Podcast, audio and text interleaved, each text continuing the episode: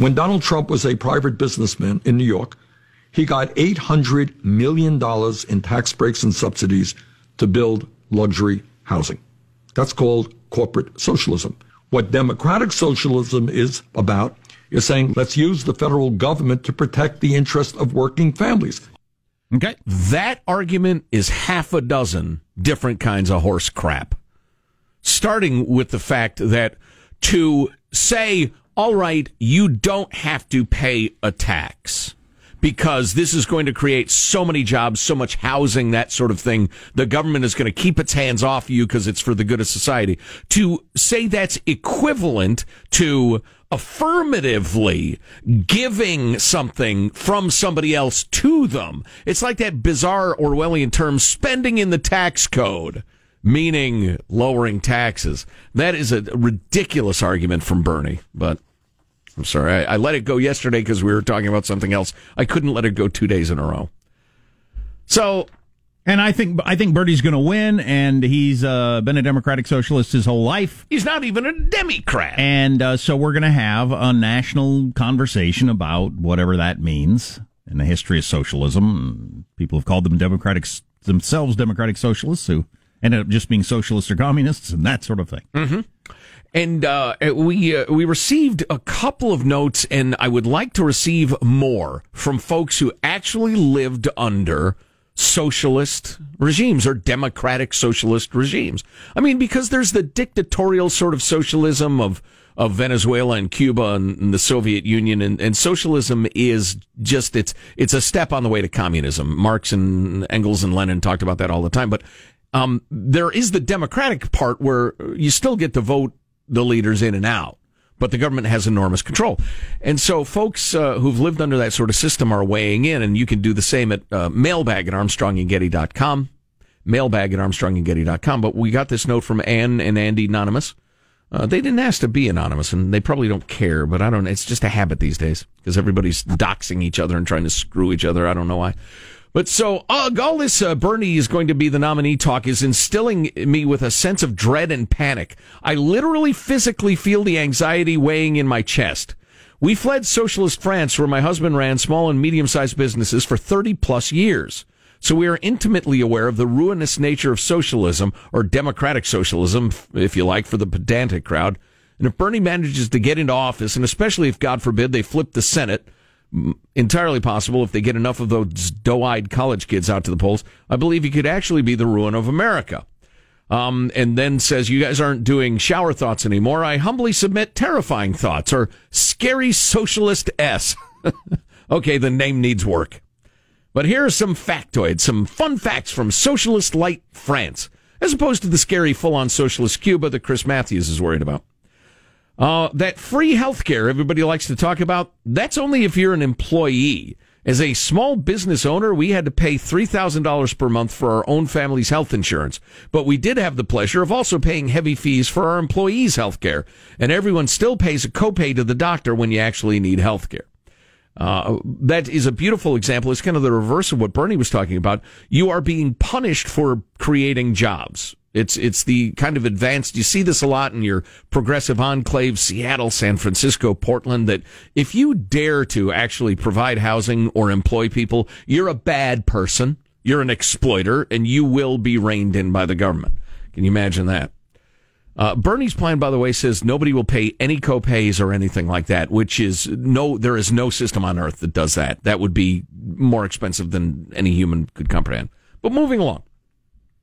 All those higher taxes you get to pay, the French government doesn't waste time sending collectors to your door if you dispute a tax bill or are paying late, etc. They just pull the money directly from your bank account with no warning, and then you have to fight to get it back. That's right. In socialist systems, it's the government's money unless you convince them that you should have it. This is especially fun because they add an average of three pages of tax code per day. There's all, there's an ever growing need for more taxes to fill the gap making it impossible for the 32 hour a week tax inspectors to keep up with the code. So they are literally just guessing at what you owe. That is directly from the lips of a French tax inspector at a mutual friend's birthday party, laughing heartily as he explained, and also evidenced by tax bills, which we fought and won, which were routinely off by as much as tens of thousands of dollars. Now, this this is the key aspect of socialism to me, and anybody who understands human nature at all understands that socialist systems remove the incentive to work harder or innovate, and they remove the disincentives to not work harder. And and she goes on to describe Surprise, surprise, there's little incentive to work. You'll regularly run into people who openly brag about cheating the system. We were eating at a restaurant we frequented, had never seen our waiter before, really charming young man who seemed really positive and hardworking. So we asked if he was new, and he said very matter of factly with a big smile, Oh no, I work here every summer for three months so that I can collect unemployment and ski all winter. oh, awesome. They weren't even really bragging or admitting to gaming the system. They just see it as a tor- totally normal thing to do. Sure. Why wouldn't you cheat the system? Right. And a great example, kind of a follow up of that point. They believe unemployment is their human right because they've been told that over and over again. One month in the early 2010s, there was a sizable, inexplicable dip in unemployment. They finally traced it to a cellular network outage in Thailand. Now, follow this if you can. Because to collect unemployment, all you have to do is send a text message confirming that you are still, quote, looking for work. So it's a well-known secret that loads of French people go on unemployment, bugger off to Thailand or Morocco where the cost of living is cheap, and they just perpetually live off their unemployment. So when Thailand's network went down, they couldn't text in. And that affected the government unemployment figures, and they dropped suddenly. To my knowledge, there is this in no way affected their ability to continue this scheme. The error was corrected, and they went back to lying on Thai beaches collecting French unemployment, thanks to the suckers who are actually still working. And then uh, Anne says, "Pretty sure I can keep coming up with these gems about life and friends all the way to November if you want them." Yeah, it's it's a, a generational break. I think uh, I keep quoting Chris Matthews on MSNBC because he's kind of a, an outspoken uh, Bernie skeptic on the channel that you know is most likely to booster whoever the Democratic nominee is, and he's the one who said, "I want to know what kind of socialist Bernie is." Uh, because he remembers the war uh, against socialism and communism in the world and that. But he mentioned the other day on the and whole the, the, hundreds of millions who died. He mentioned the the other day he was talking about the whole health care thing. He said you, you used to have a country where you had to get a real job if you wanted health care, and now are we going to move toward you know you can do anything you want? And I thought that's a generational break. Right. That that's me and people older than me. My dad told me when I was young. He said you got to get a job that's got insurance. You just always have to have insurance. Otherwise, you step off the curb, you break your ankle, you go bankrupt. Mm-hmm. So I did. That's why I worked at UPS. The only reason I worked at UPS was to get health insurance. Mm-hmm. I had a couple other jobs, but they didn't have health insurance. It, it, it forced me to make certain decisions. Now, some of you think, like Chris Matthews seemed to think, that's good. It forced people to get real jobs. But the, maybe you think, and the younger crowd thinks, no, that's terrible forcing you to make certain decisions. You can't be a guitar player or an artist or a poet or any of these other things that don't have insurance attached to them. So, and then also that's unfair. It's the, mean, you know. And I don't know should to to what extent insurance should be attached to having a, a real job. Using my finger quotes, I don't know. And then the generational break on. Um, you see, Bernie got seventy percent of the young vote the other day in Nevada. Mm-hmm. I mean, he just dominates the young vote. Um, there's the break in people that socialism was ever a threat. I had family members who fought against socialism in wars. Hanson's dad did. Mm-hmm. But the younger generation, they don't know anybody who's fought in a war against socialism. Well, socialism might be, in terms of politics, the greatest snake oil that's ever been correct uh, uh, created because it sounds so good but it leaves out a couple of critical uh, truths about humanity. And that is, I mean, your story about the UPS job, it's a good example of you were productive and, and, you know, innovative, creative, uh, you know, whatever you want to use to describe somebody who goes and gets it because you had to be. If you remove the dis- the necessity to create, to work, to strive, people will not create, work, and strive. It's just it's humanity. There there are some great quotes from John Stuart Mill about socialism ignores the the natural indolence of man. People only work and innovate because they have to.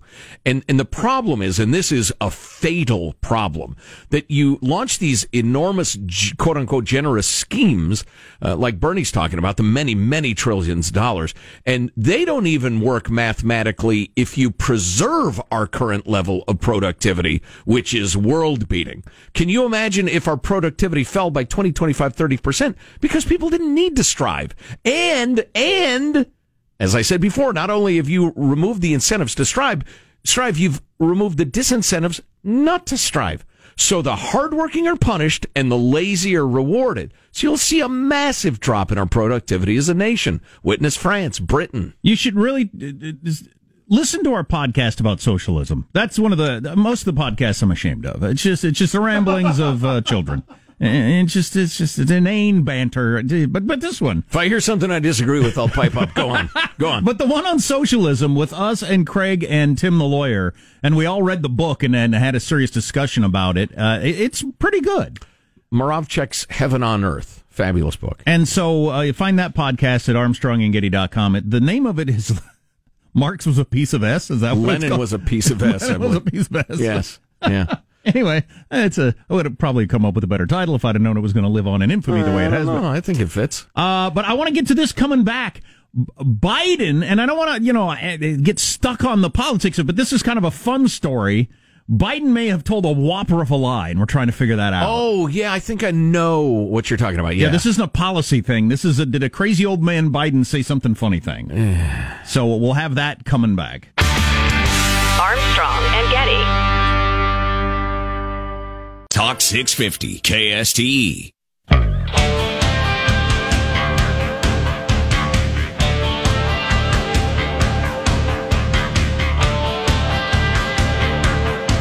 The Armstrong and Getty Show.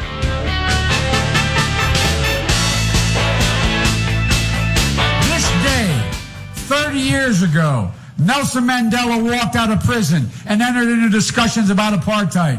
I had the great honor of meeting him. I had the great honor of being arrested with our UN ambassador on the streets of Soweto trying to get to see him on Robben Island. I came back from South Africa trying to see Nelson Mandela and getting arrested for trying to see him on Robben Island. He was in prison. But tonight, the New York Times reviewed all available records and can't find any evidence of that arrest actually happening. Man, this is not a good look for Biden. Because remember, first, he falsely claimed he marched in the civil rights movement. Now he's making up a story about getting arrested in apartheid South Africa. It's weird.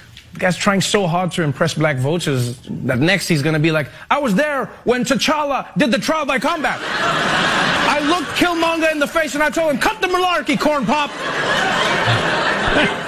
That's a Black Panther reference, but cut the malarkey corn pop. Wow. But so corn pop was a bad dude. All right. This, this this might be significant if this gets nailed down.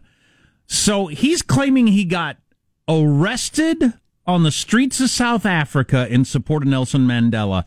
His memoir doesn't mention it. Biden's? Biden's own memoir doesn't mention it. The New York Times, as you just heard on the Noah thing, the New York Times dug into it and can't come up with that.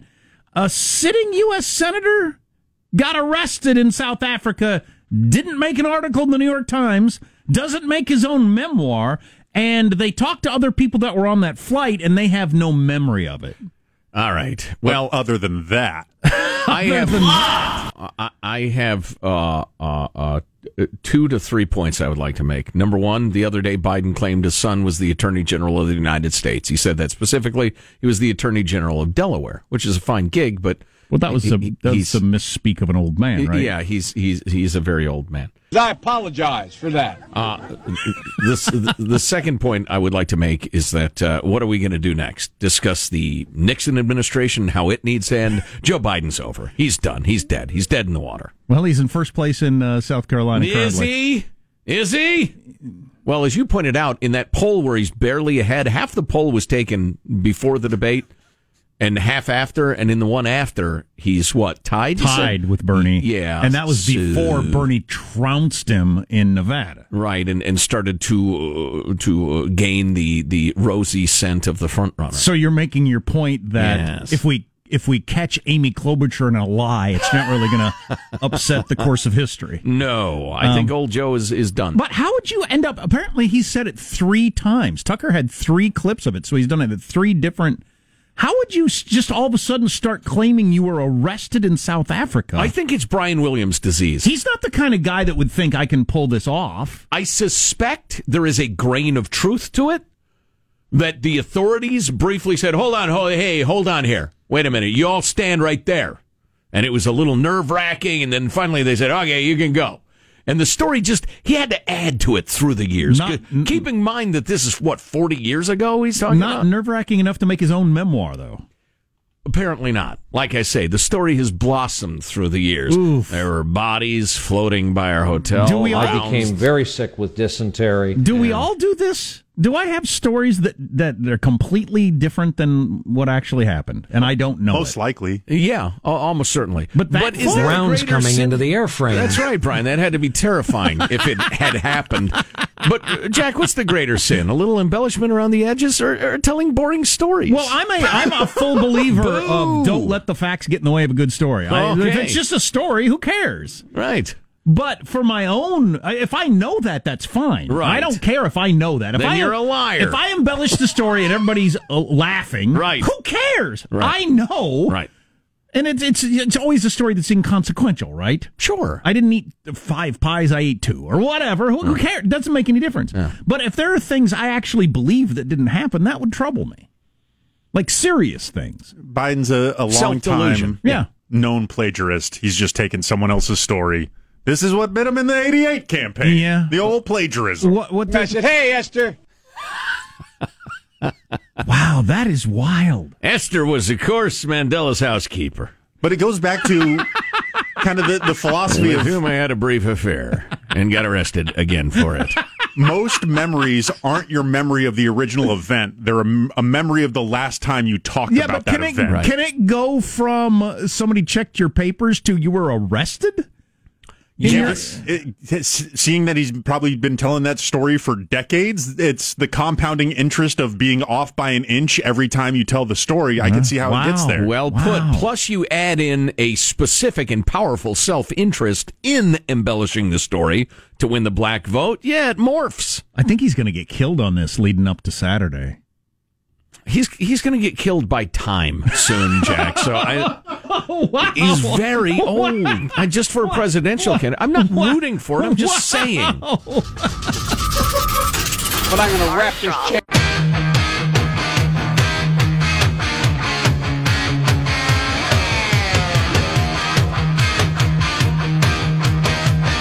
The Armstrong and Getty Show.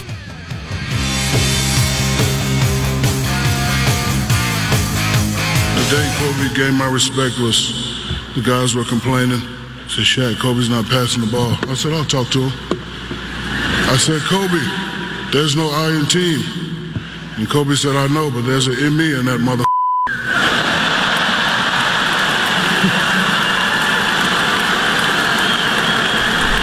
So I went back and told Rick and uh, and Big Shot Bob, I said, just get the rebound. He's not passing. Just know that we got your back, little brother. I'll look after things down here. I'll be sure to teach Natalia, Bianka, and Baby Capri all your moves, and I promise I will not teach them my free throw techniques. Shaquille O'Neal at the Kobe Bryant Memorial yesterday in Los Angeles that was uh, star-studded and emotional. Yeah, I was uh, I was somewhat surprised, I guess, to see Michael Jordan just broken up. I mean, he was just he gave a really beautiful speech about the guy and just crying all the way through it. But uh, real love, real love for the man. So it's a tragedy. What are you gonna say? Yeah. Yeah. Uh, by the way, you feel free to swear at my funeral if you'd like.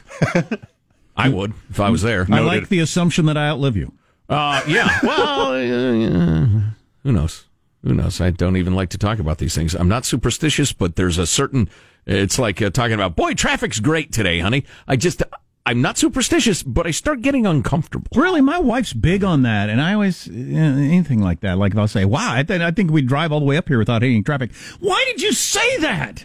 and I always say, I guess I have no control over the traffic. My my Right. thoughts or Yeah, wants have yeah. zero control over this. Yeah, I find that field of psychology so interesting. And when I do it myself, I, I like to think about it and Uh-huh. think about what I'm doing and uh, what the hell is the matter with me. But uh, so listen, we were talking about the very. Uh, yes? Two things I feel like we should hit on quickly: the coronavirus, Yes. the stock market drop. I felt like the, the the the news coverage was really overblown and overhyped. But you think it's uh, legit? Uh, yeah, I do. I do. Uh, just because it has such potential to uh, to upset global supply chains if it spreads, it will be temporary. Um, remember, the stock market is is betting. It's betting on on especially the short and medium term which way it's going to go. So it's not all sincere sentiment that the world's going to get screwed up and we're all going to die. It's just a bet on which direction it's heading. We're and a lot of people die. a lot of people are betting downward right now. So it will turn around and it will be fine, like it always is. But yeah, it's a significant uh, fear. The explosion of cases in South Korea and in Italy in particular are pretty concerning. Uh, Judy and I are going to be in Europe this uh, summer, I guess. Uh, You use summer in Europe. Using summer as a verb. That's hilarious. Can you can I use lunch as a verb next? Um, and I'm a little concerned that it- I hope it burns itself out before we get there. Um, but I'm not very concerned You might have because to the summer flu somewhere kills else. tens of thousands. Would you stop that? As a member of the investor class, I will just simply share the mantra that I uh, routinely tell myself on any days that there are dips, and that's uh, stocks go down quicker than they go up, but they go up more than There they go you down. go. That's some- Optimism. that's some uh, ri- wisdom there, youthful wisdom from young Sean. And the other thing worth mentioning, there is a debate tonight. I don't know why God is punishing us, but there is a debate tonight. I'm just hoping for more beatings, more verbal beatings. It's got to be pointed towards Sanders, though. If it's not, I don't know what they're doing. No, I don't either. Just as a sport, I don't know why you wouldn't make him the the only thing you talk about. They ask you about your childhood, and you turn it into an attack on Bernie. Because wh- what are you waiting for? Here it is. Here's your metaphor, Jack. It's the Olympic Games. Let's say it's the uh, the steeplechase. I always enjoy the steeplechase. it's not just people running; they got to jump over stuff and As I catch that steeple, oh man. anyway, uh, so imagine the uh, the the lead guy, the the, go, the guy who's uh, leading the race is way out in front of you, and you know he's going to get the gold medal.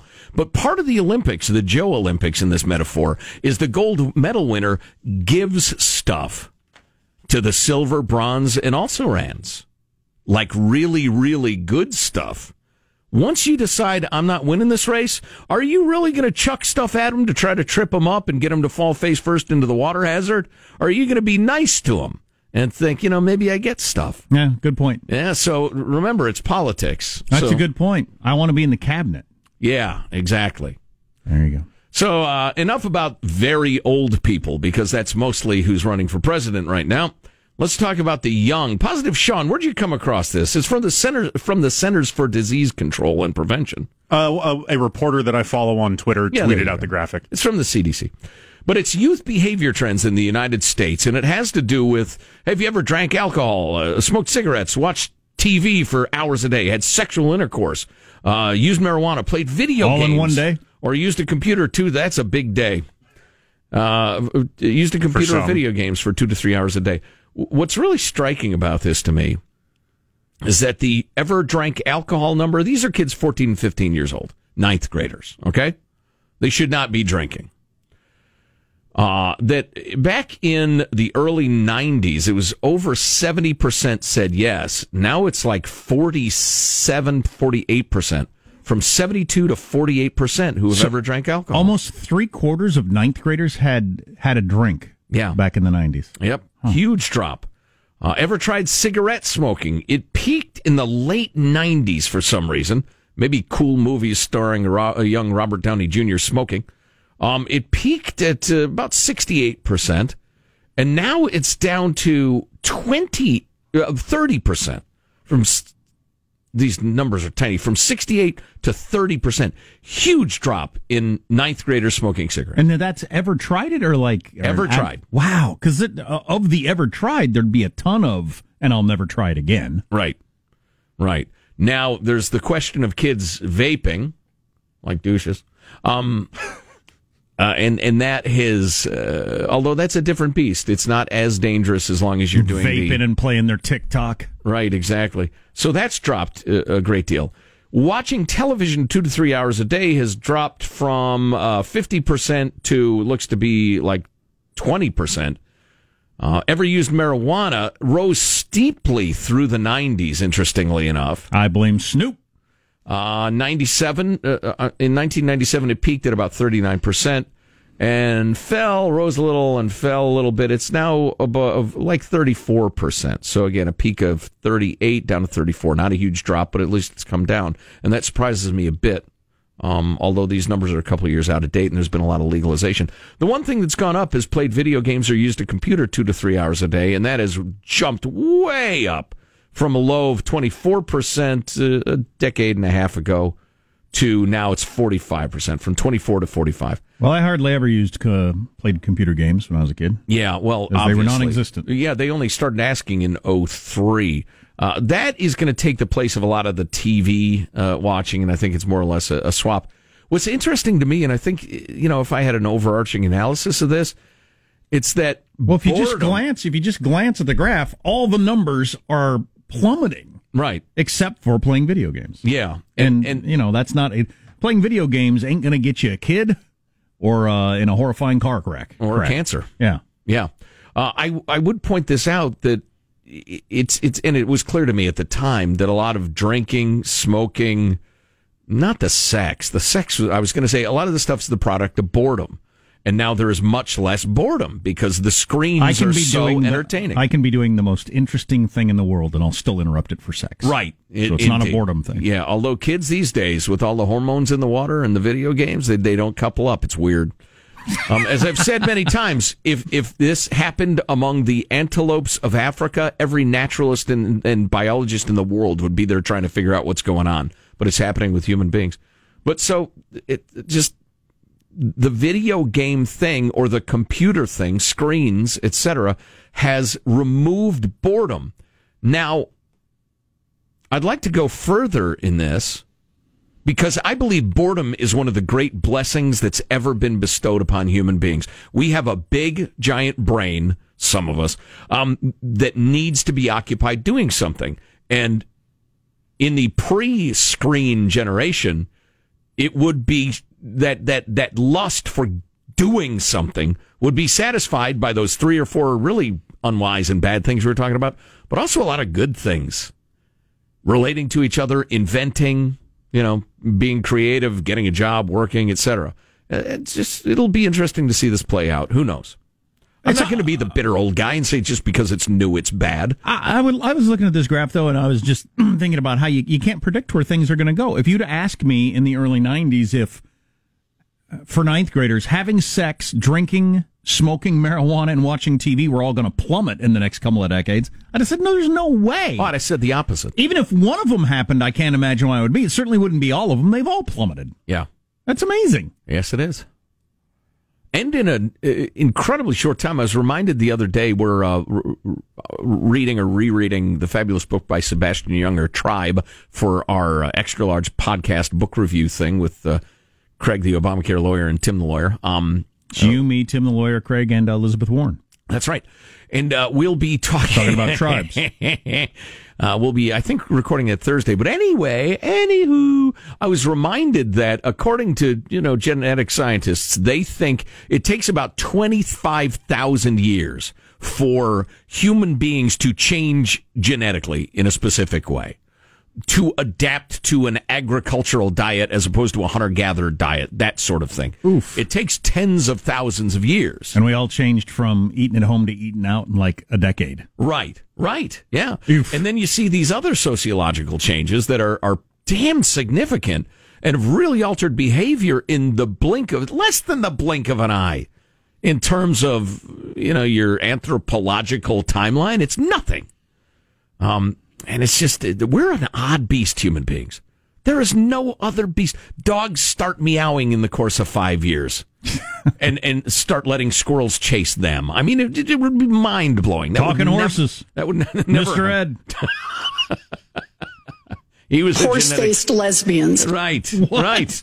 Well, you get enough uh, crossbreeding between Mr. Ed and, you know, athletic women, you might end up.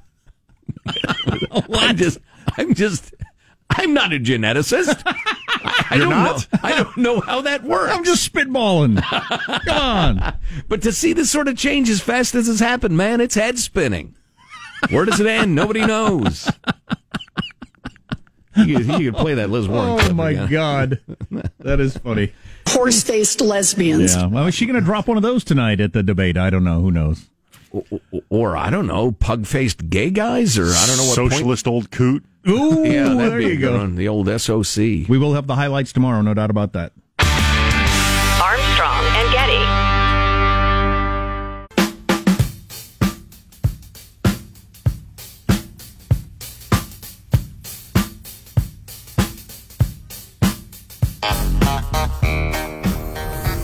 The Armstrong and Getty Show.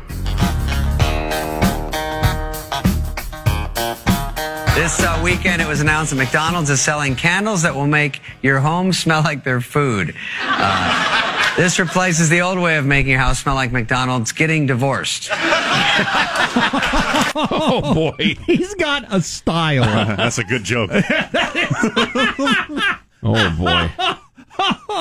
oh, it is uh, Mardi Gras week. It's Fat Tuesday. I don't know what any of that means. Every means. Tuesday is Fat Tuesday. I don't know what any of that means. The the one giant festival thingy that I could have done back when I drank that I didn't do is New Orleans Laissez Mardi Gras. les bon temps rouler. Let the good times roll. Oh, okay. Yeah, right Thank you very then. much. Will do. So it's Fat Tuesday Mardi Gras beads. I do. Uh, I'm aware of women that. Uh, Okay, Charles. I'm aware of women that got beads at Mardi Gras. We're very proud of it. Estimated amount of lead in the beads in pounds: four thousand. Okay, pounds of Don't lick 'em. beads. Pounds of beads thrown each year. Twenty-five million pounds of beads. That is unbelievable. It is unbelievable. 4,000 pounds of it lead.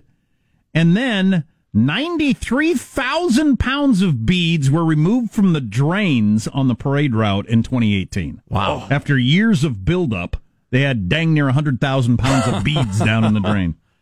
I'll be darned. So there you go. I'm sure there'll outlaw beads at some point and you'll toss carbon credits at women and they'll show you their boobs or something. Thanks for the credits. Um, we should play this just because this is an ad running in South Carolina. There is a debate tonight. The primary is Saturday, not Fat Tuesday, but Super Tuesday is one week from today, in which uh, California and Texas and a whole bunch of other states do their voting. So I mean, it's it's happening fast. But anyway.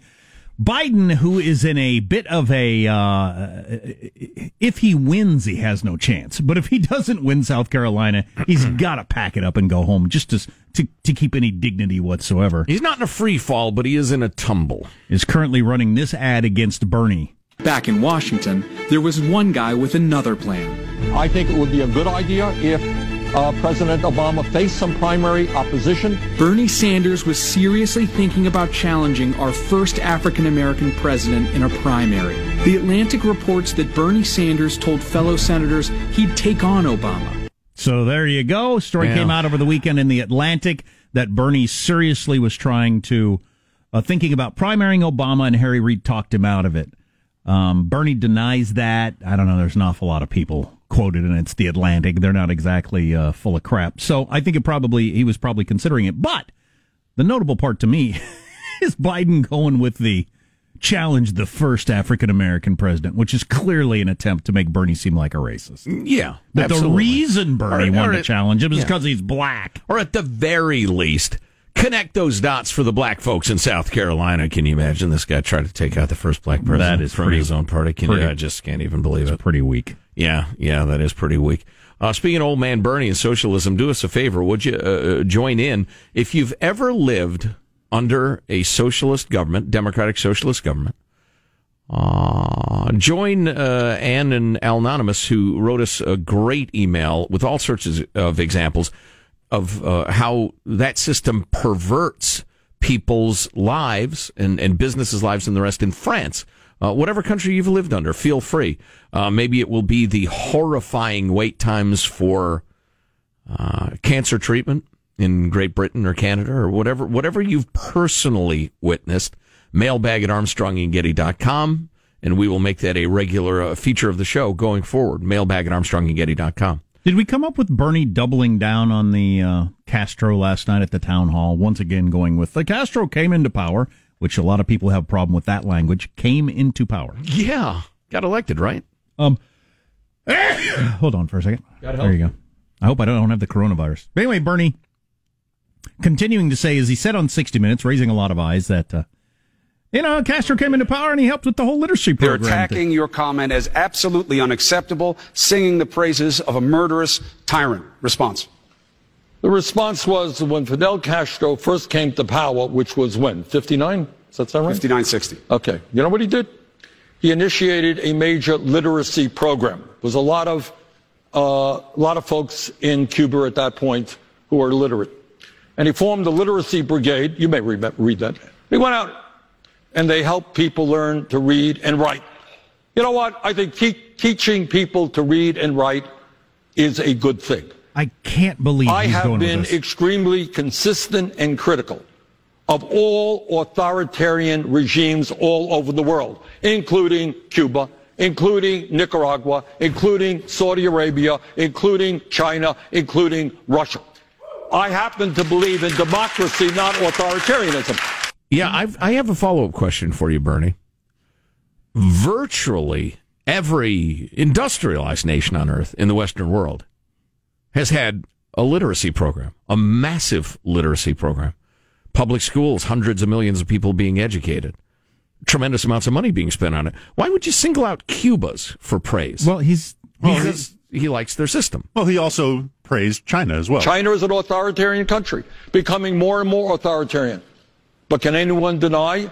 I mean, the facts are clear that they have taken more people out of extreme poverty than any country in history. But what's the point of that? What is the difference between that and saying eh, Charles Manson had excellent handwriting? Right. Are you telling me you're against excellent handwriting? I mean, I, I don't even see the flaw in my comparison there. No. Why would you single out China and Cuba for praise for the few things they did well amidst the horrors they perpetrated? And his thing about China there, well, they have, you know, a, a pretty good chunk of the people on earth. So yeah, among individual countries, they've had more people come out of extreme poverty Well, and- only because of their embrace of market economics. Well, and all of the Western uh, world uh, let them get away with murder economically to lift them out of poverty because we thought it was a good idea. It turned out might not have been. But Well, anyway, yeah. the whole literacy thing in Cuba is in debate. Also, that's not necessarily a uh, a, true fact. But even if it is, what's the point? Yeah. The only point is he's got a ton of tapes out there of him praising Fidel Castro Mm-hmm. that you're going to hear about in the next several months. So he can't deny that he was ever praising Castro. Right. So he's got to come up with some reason why he was praising him.